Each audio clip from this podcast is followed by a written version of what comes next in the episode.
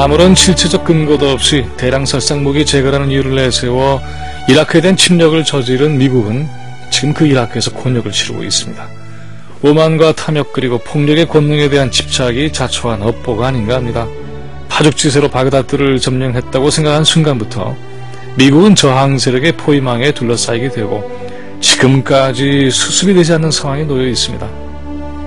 이라크에 대한 공격은 이라크의 후세인 정권이 국제기구의 사찰을 모두 받은 이후 사실상 대량 살상 무기가 없다는 것이 드러난 다음 즉각 이루어졌죠. 유엔의 동의가 없는 말하자면 국제법의 파괴 행위였고 명백한 침략이었습니다. 유엔은 이러한 미국의 일방주의적 패권 전략 앞에서 무기력했고 침략 행위를 중단시키는 후속 조처에도 아무런 힘을 발휘하지 못하고 말았습니다. 미국 부시 정권의 이라크에 대한 공격은 상대를 각종 국제기구의 압박을 통해 무장 해제시키고 나서 공격하는 그런 전략을 취한 결과라고 해석하기에 별반 어려움이 없을 겁니다. 당시 후세인 정권으로서는 미국의 침공 임박 위협 앞에서 국제사회의 사찰 요구에 대한 동의가 이루어지면은 국제사회 여론이 달라질 거야. 미국을 제의지하면서 사태는 바뀔 것이다. 이렇게 기대를 했을 겁니다. 그러나 현실은 그와는 전혀 딴판이었죠. 미국이 이라크를 침략한 이유는 유럽의 결속과 중국의 부상 앞에서 세계적인 에너지의 원천을 장악하고 그래서 동요하고 있는 미국의 패권 체제 위기를 막아내야 되겠다. 그리고 중동 지역에 대한 지정학적 근거를 확고히 다지자 이런 것이 있었지요.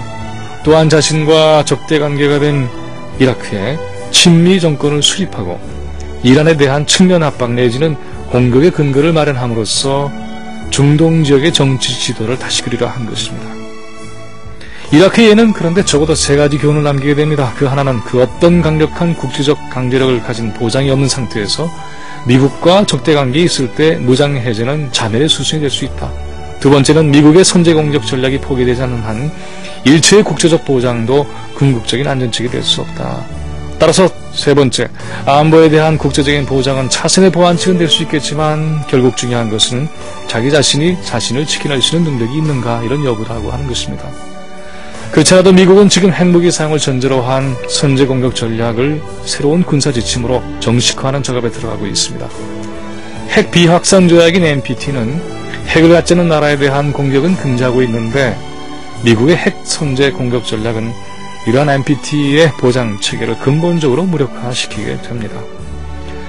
따라서 이렇게 이왕 될 바에야 핵무기를 가지고 핵 선제 공격 전략에 대비하는 편이 자기를 지키는 데 더 낫다라는 생각을 할 수가 있습니다. 북한과 미국 사이에 이어지고 있는 끈질긴 논쟁과 전략 충돌은 기본적으로 강대국의 패권 전략의 위험 앞에 놓인 약소국의 자위적 대응이라는 점을 배제시키고는 아마도 도저히 이해할 수가 없을지도 모릅니다.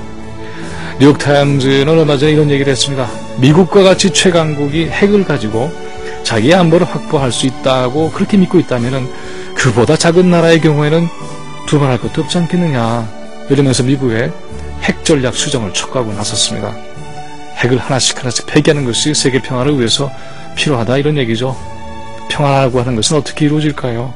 강한 자가 평화의 손을 내밀 때 비로소 실질적인 진척을 이뤄낼 수 있는 것이 아닐까 이런 생각이 듭니다.